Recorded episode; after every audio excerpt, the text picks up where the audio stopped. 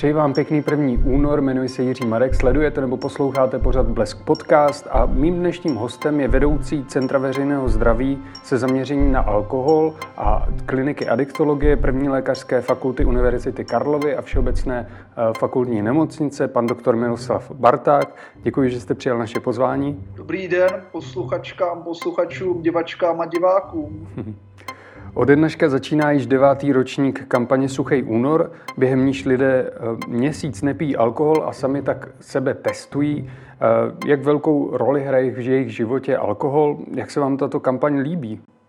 Tak mně se ta kampaň líbí hodně, byť jsem abstinent a suším nejenom v únoru, ale i další měsíce což je jistě také k doporučení, ale ta kampaně je velmi pěkná. Já myslím, že kolegům se daří rok od roku zlepšovat i ten sociální marketing, přinášet tu výzvu e, stále více lidem.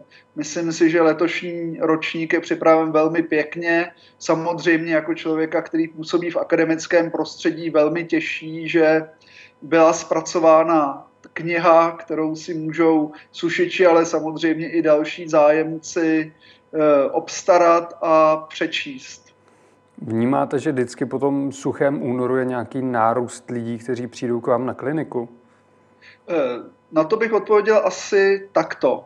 My máme online adiktologickou poradnu a na našich stránkách www.alkoholpodkontrolou.cz máme test eh, závislosti. A tam opravdu v tom únoru vidíme poměrně jako zajímavý, zajímavý nárůst počtu těch, kteří se eh, chtějí otestovat. Pak samozřejmě se buď mohou obrátit na naši online adiktologickou poradnu naší kliniky, případně po domluvě, eh, kdyby zjistili, že ten jejich problém eh, je velký, tak můžou kontaktovat samozřejmě nejenom naši jak ambulantní část, tak samozřejmě zase teda po e, vyšetření lékařem mohou i nastoupit teda případně tu lůžkovou léčbu. A to samozřejmě nejenom na klinice adiktologie, ale také v dalších zařízeních po celé České republice, protože Suchý únor není jenom e, akce, která by samozřejmě probíhala v hlavním městě. Pokud člověk měsíc nepije, pozná to během této doby, že je závislý? Nebo po této době? Dalo by se říci, že určitě, pokud by byl už závislý, na což jak si je teda ale potřeba splnit určitá kritéria a to trvá určitou dobu. Eh, v podstatě ta závislost se diagnostikuje asi po roce, kdy teda sledujeme teda výskyt eh, některých, abych tak eh, řekl, řekl jevů. A dá se teda, dá se teda říci, že by velmi pravděpodobně někdo, kdo je závislý, by pocitoval abstinenční syndrom, což je třeba bolest hlavy, třes končetin, pocení, agrese, zrychlený tep, vyšší krevní tlak a taky nespavost, nervozita. Ale samozřejmě, když se bavíme o tom, kdo je vlastně závislý, eh, tak eh, je to zpravidla někdo, u koho se projevuje několik takových jako eh, signálů nebo typů chování, například, že vyměňuje vlastně jaké svoje, jakékoliv jiné potěšení za alkohol, nebo nemůže přestat ani když by chtěl, zanedbává nějaké společenské role. Ten alkohol, přestože mu dělá špatně, tak pokračuje v jeho Eh, v jeho užívání. Eh, touží po té látce, takže mezi takové ty rizikové věci může patřit třeba eh, pití už dopoledne, pití o samotě, což samozřejmě dneska v, to, v té situaci pandemie COVID-19 může být jiné, kdy teda lidé třeba na home officeu, tak samozřejmě ta Eh, sociální kontrola je, bych řekl, nižší a určitě někteří popíjí už jako před eh, polednem, byť samozřejmě valná většina z nich eh, není závislá. Mm-hmm. Můžete uvést další příklady? Vy říkáte tady předpoledne, když někdo pije, může to být třeba i spojeno s tím, že má nějakou třeba činnost, kterou už nedokáže vykonávat bez toho alkoholu? To, to, to je samo, to, takhle bych to úplně neformuloval, ale můžu říct další ty momenty. Je to třeba to, že není schopen přestat pít, když eh, začne. Jo, nebo e, vypije nebo pije šest a více třeba těch nápojů během jako jedné příležitosti. V podstatě se jako často opíjí. Není schopen dělat to, co se od něj normálně očekává, ale samozřejmě od každého z nás se normálně očekává trošičku něco jiného, ale je to taky e, to, že to je ten třeba ranní doušek, že teda musí i hned teda po e, probuzení, nebo je to třeba tak také to, že se dostavuje pocit viny a výčitek. Ale to se samozřejmě čas od času e, dostavuje i u lidí, kteří nepijí závislostně. A je to taky to, že si člověk třeba není schopen vzpomenout na předešlý večer, protože pil. Ale opět, to se nestává daleko jenom závislým. To se v naší republice už stalo mnoha lidem.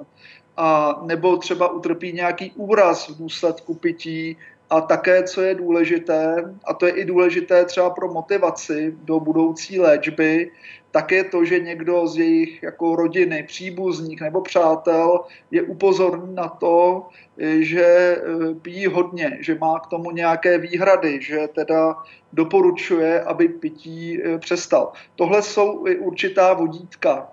Ono samozřejmě eh, se bavíme o tom, jestli je to jednou za měsíc, dvakrát až třikrát eh, za měsíc, několikrát týdně, nebo je to v podstatě každý den, takže i tohle to je eh, důležité pro posouzení teda rozsahu toho problému. Vy jste to teďka naznačil, kdy můžu říct, že mám problém. Kolikrát třeba za týden se musím jako opít, abych mohl říct, že už jsem jako závislý, když je to delší časový horizont? To opravdu záleží. Lidé sami sebe hodnotí velice různě a spíše se setkáváme s opakem, že i lidé, kteří užívají alkohol denně v nadměrných dávkách, tak svoje pití považují za naprosto normální, přiměřené, běžné v jejich eh, řekněme, sociálních vztazích a zase někdo může jaksi cítit, že má problém s alkoholem třeba po jedné epizodě. Ale opravdu teda, eh, kdo je teda závislý, ne, nejde to říct na základě jako jedné události nebo jedné epizody. Abychom mohli medicínsky potvrdit tu závislost, tak potřebujeme eh, ten čas delší. Něco jiného samozřejmě je takzvané škodlivé užívání, což je užívání, které způsobuje nějaké zdravotní problémy. A to nejenom fyzické, ale taky eh, samozřejmě psychické, kdy hodně lidí pije alkohol proto, že to je nejenom, že je to sociální jaksi lubrikant, ale taky proto, že u nich odbourává stres, že se takhle ne zcela vhodně nebo dokonce zcela nevhodně jak si diagnostikují e, a takhle se jak si snaží teda e, si pomoci. Ono samozřejmě, a zejména v tom loňském roce a je letos, e, těch problémů, s kterými se lidé setkávají, je celá řada. A někteří z nich sáhnou po alkoholu, aby se prostě uvolnili. A e, je důležité si uvědomit, že alkohol má jiné krátkodobé a jiné dlouhodobé účinky. Ono, když se podíváme, proč lidé pijí alkohol, tak je to samozřejmě proto, že minimálně krátkodobě jim něco jako pozitivního z jejich pohledu přináší. Eh, to, že může mít dlouhodobě nějaké vážné zdravotní důsledky, ať už pro eh, fyzické nebo pro duševní zdraví, to si jaksi často eh, neuvědomujeme. Ale to je takto s mnoha dalšími nápoji, je to tak s potravinami a s mnoha věcmi, které děláme, že mají nějaké bezprostřední důsledky a pak mají nějaké dlouhodobé. A ty dlouhodobé důsledky, třeba to, že je alkohol prokázaný karcinogen, to si většinou při běžné, jak se říká, epizodě pití vlastně neuvědomujeme a e, připadá nám to jako nějak jako e, velmi, bych řekl, třeba časově vzdálené.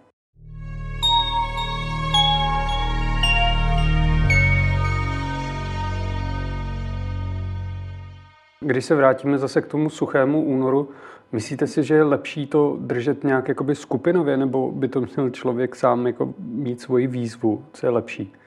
Eh, já bych určitě řekl, že sdílení člověk je tvor společenský a sdílení je velmi důležité. Ono je velmi důležité to prostředí. Eh, velmi často třeba po léčbě lidé, kteří se vrací i po úspěšné léčbě, u nich může dojít k relapsu, zejména v tom prvním roce ještě více třeba v těch 90 dnech. A co je velmi vždycky důležité, je to sociální prostředí. Pokud třeba máte suchou domácnost a nic tam nemáte, pokud vás všichni v rodině i všichni vaši známí podporují, alkohol vůbec není téma, no tak to jde samozřejmě daleko, bych řekl, lépe, než když jste obklopeni alkoholem a je tady vlastně spousta možností, kdy a jak se napít. Ale určitě obě dvě možnosti jsou eh, jaksi možné a je zajímavé a dobré si to ten měsíc minimálně vyzkoušet a jak, jak bylo heslo jedné z těch předchozích kampaní, třeba vám ta střízlivost eh, jak si může taky zachutnat, což je jako ideální. A také je důležité si uvědomit, že s tím, jak nám teď vlastně všem, i když každému samozřejmě různě přibývá starostí, tak řešit je bez alkoholu je daleko lepší, než je řešit s alkoholem protože ten racionální úsudek bez toho alkoholu je prostě, je prostě jaksi lepší. A teď je těch stresových situací v každodenním životě jako opravdu vlastně docela hodně. Hmm, vy na to pořád narážíte, já myslím, že ke koronaviru a české společnosti se ještě dostaneme, ale já mám tady ještě připravenou jednu otázku. Dlouhodobě se také mluví o tom, že Češi jsou na světové špici v množství požitého alkoholu na osobu. Podle dat Českého statistického úřadu z roku, z roku 2019 vypije jeden člověk necelých 174 litrů alkoholu. Hmm, proč se podle vás v Česku tolik pije alkohol? tak těch důvodů je několik a jsou, myslím, známé, jsou trvalé. První je vysoká míra e, té společenské přijatelnosti pití alkoholu, ale zajímavé je, že závislost je naopak přijímána velice negativně. Mm-hmm. Ale e, takové to takzvané společenské pití je jaksi velice podporováno, ať už v rodinách, tak i v jakýchkoliv e, dalších kolektivech. Dokonce na jaře jsme zaznamenali přesun i do online, kdy jako my si teď nyní online povídáme, tak si různé skupiny spolu takhle e, popíjeli. Samozřejmě já bych doporučil třeba popíjení čaje jako v takovýchto skupinách, ale to zřejmě nebyla preference.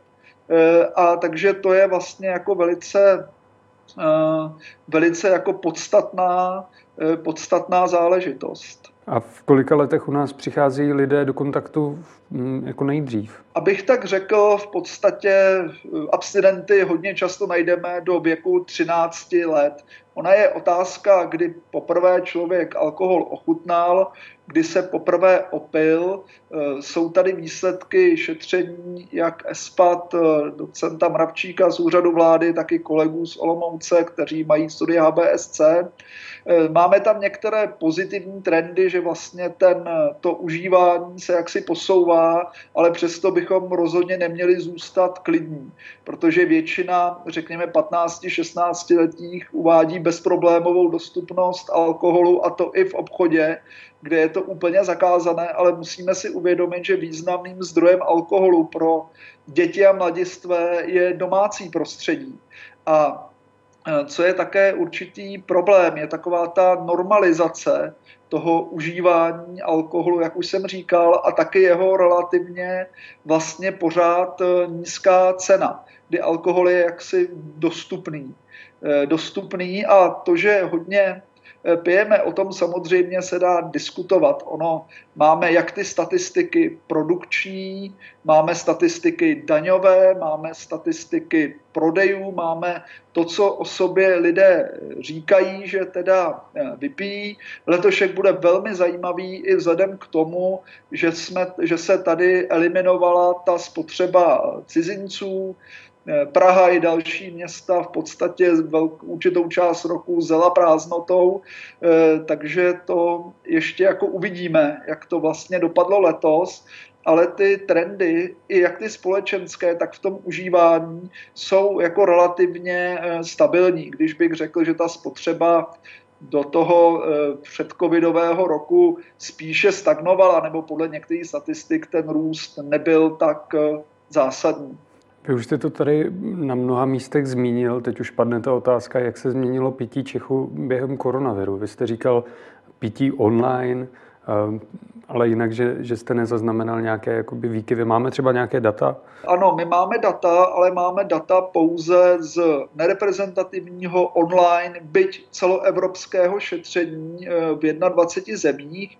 V České republice se zapojilo asi 1550 respondentů. Bohužel díky tomu, jak ten výzkum byl postaven, jak rychle se ho podařilo postavit i v takhle velké mezinárodní spolupráci, tak ta daň byla, že jsme neměli úplně reprezentativní vzorek, protože jsme také neměli žádné e, zvláštní na to financování. Přesto bylo skvělé, že nám přes 1500 lidí tedy odpovědělo. A dá se teda říci, že nám daleko častěji třeba odpovídaly ženy, což je jako zajímavé, ale neúplně překvapivé, protože ženy mají uh, nižší spotřebu alkoholu a také často mají lepší vztah obecně ke zdraví a k těm zdravotním otázkám. My jsme měli asi z těch 1500 asi 17% e, z malých obcí, 25% z malých měst, 20% z velkých měst, Eh, a třeba 30% z Prahy. Eh, v podstatě tehdy na tom jaře, a my jsme to začali v dubnu a data jsme sbírali do června, ale hodně lidí vlastně odpovídalo v podstatě za duben a květen, jak to měli v dubnu a květnu, tudíž v tom období toho prvního mimořádného eh, stavu, který byl, připomínám, ono to už často zapomínáme, byl od března vlastně do května 2020. No a co teda bylo velmi důležité, my jsme ověřovali dvě hypotézy. Jak se teda mění to užívání a co na to tedy vlastně působí. A co na to působí, byly dvě takové hypotézy, že to je změna příjmu, ale to se nám na jaře nepodařilo nějak prokázat, protože prostě ty změny ještě nenastávaly. A druhá byla to, jak jsou lidi vystaveni negativnímu stresu. A tam asi nemohlo nikoho překvapit, že v podstatě všichni si všimli, nebo velmi vysoké procento lidí si všimlo, eh, že se něco mění v jejich eh, soukromém životě. Například, že jsou najednou doma celá rodina s dvěma dětmi a že třeba počet notebooků nepřesahuje počet členů domácnosti, nebo jsme všichni zažívali ty různé situace, které jsme neměli vlastně šanci pamatovat a e, v podstatě jsme si všichni všimli a všichni jsme zaregistrovali významné změny ve společenském životě. No a to u více než poloviny u nás dotázaných a určitě kolegové z Národního ústavu duševního zdraví k tomu mají další výzkumy, které ukazují, že teda jsme tu situaci jako všichni tady vnímali jako stresující a jako negativně stresující, což může být jeden ze spouštěčů pití. Jak to tedy u nás, teda v tom našem šetření eh, dopadlo? Dopadlo to asi takto, že eh, asi 40% lidí vlastně pilo stejně, co se týče frekvence ale asi 20% lidí mírně zvýšilo a asi přes 6% dokonce tu frekvenci pití zvýšilo výrazně. Ten zbytek ji ale omezil. Takže eh, co se týče třeba toho množství vypitého alkoholu, tak zase víc jak, mírně víc jak polovina lidí říkala, žádnou změnu jsme nezaznamenali u sebe ve svém užívání ale asi 11% pilo trochu víc a asi 3% pila o hodně víc. A pak jsme ještě sledovali to epizodické pití, to je to vypití 6 a více nápojů, eh, nějakých alkoholických eh, během teda, během teda jedné té příležitosti. A tady zase říkalo více jak polovina lidí, že se to nějak nezměnilo, ale 9% lidí, že víc a dokonce 2,5% výrazně víc.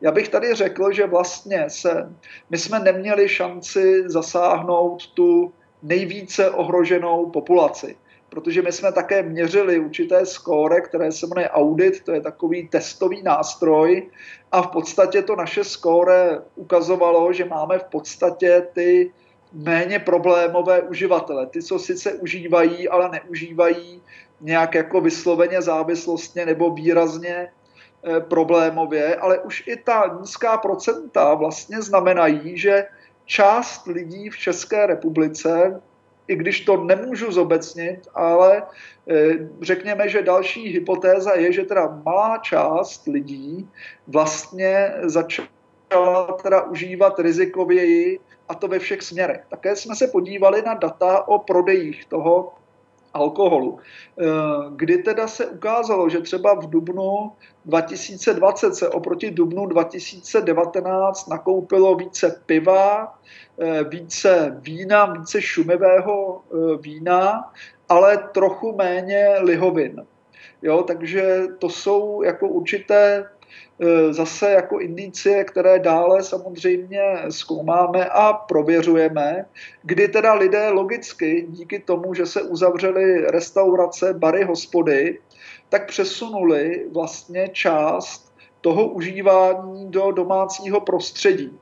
Já třeba ve svém okolí bezprostředním e, společenským jsem si žádných jako negativních změn nevšiml, ale protože samozřejmě třídíme odpad doma, tak když eh, jsem odnášel do popelny s, eh, s tříděným odpadem, tak jsem si nemohl nevšimnout, že přibyly jednak v papíru obaly od televizí, eh, případně notebooků a počítačů a u teda kontejneru na skleněný odpad jsem si teda povšiml, že těch lahví je tam teda jako skutečně víc a to si nemyslím, že jsem chodil v nějaké špatné špatné doby, kdy už ty kontejnery byly jako úplně naplněné. Ale to je právě to, že lidé část té spotřeby, a je otázka, jestli celou nebo ne, vlastně přesunuli domů, když ji nemohli tedy realizovat eh, v hospodách, barech a restauracích. A nyní třeba v té druhé polovině roku je třeba konzumace alkoholu na veřejnosti ve čtvrtém a pátém stupni psa, pokud jsem teda dokonale informován o jeho současné podobě, Eh, tak je zakázán, mm-hmm. což třeba na jaře nebylo.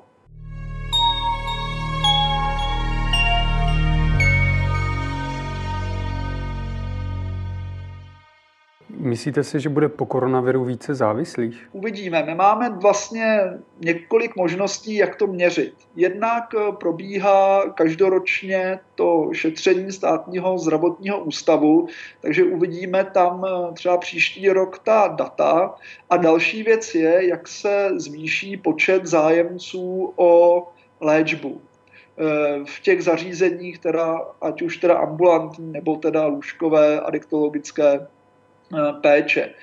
Eh, já bych řekl, že velká část lidí to zvládne dobře, nestanou se závislými ani díky teda pandemii eh, koronaviru, ani kvůli žádnému vlastně jako jinému důvodu. Ale samozřejmě může se objevit nová skupina, na které prostě ten život teď dopadl tak, a, e, že teda, kteří mohou mít teda problémy s alkoholem, samozřejmě pokud je budou řešit, tak je to něco, co se dá určitě a mělo by se jako co nejvíce podpořit. A pokud eh, třeba eh, bych řekl, že kampaň Suchý únor je dobrá také k tomu, že si to opravdu můžeme vyzkoušet a zjistit, jestli je to problém. Je to jako u jakékoliv jiné, u čehokoliv jiného, když to měsíc neděláme, tak zjistíme, jak moc nám to chybí nebo nechybí. Samozřejmě to doporučení je jasné, že tedy jediné bezrizikové vlastně užívání alkoholu je žádné užívání a rozhodně tedy, co si můžeme odnést i mimo suchý únor, je, že by teda nemělo docházet k tomu nadměrnému pití, e, tedy jako těch více nápojů, že by tady měla být velká umírněnost počtu dní a ono taky e, samozřejmě v tom životě máme mnoho oblastí, kde vlastně pití nepřichází do úvahy. Je to třeba zaměstnání, je to řízení strojů, zařízení, řízení auta. Jo, takže máme vlastně spoustu, měli bychom být příkladem e, pro naše děti a nepít třeba alkohol před nimi. Nenormalizovat to užívání, ale na druhou stranu jim samozřejmě e, dávat informace o užívání, které jsou prostě důležité. Bavit se s nimi o tom, co znamená závislost, co znamená užívání, Eh, to je určitě něco, co bych jako také chtěl velmi, velmi podpořit. Ale ten suchý únor opravdu má i tu výhodu v tom, že tedy sušiči jsou určitá skupina ne na Facebooku, ale jsou to velmi často lidé, kteří mají zájem a o, řekněme, zdravý životní styl a také mají zájem o výzvy. Hmm. A já bych řekl, že je to výzva pozitivní. My teď asi, nebo mnoho lidí teď čelí také výzvám negativním. Tohle je výzva pozitivní a já věřím, že i v té dnešní vlastně teda eh, situaci eh, si lidé udělají ten čas a Eh, věřím, že zjistí, že ta abstinence je velice příjemná a že je to nějak nediskvalifikuje z nějakých eh, třeba rodinných setkání, která zase pokud jsem dokonale informován, tak teď jsou ještě více nedoporučována z hlediska epidemiologických opatření než, než předtím. Ale takže určitě je to samozřejmě, nepít je normální i když samozřejmě statisticky v České republice pije daleko více lidí, než nepije a ta abstinence se opravdu jako týká často zdravotních důvodů, anebo právě toho eh, nízkého, nízkého věku. Já děkuji za váš čas, za vaše rady, vysvětlení a vhled do situace ohledně alkoholu a závislostí v České republice. To byl pan doktor Miroslav Barták. Moc děkuji a sušte v únoru. Hm. A já děkuji, že jste nás sledovali nebo poslouchali.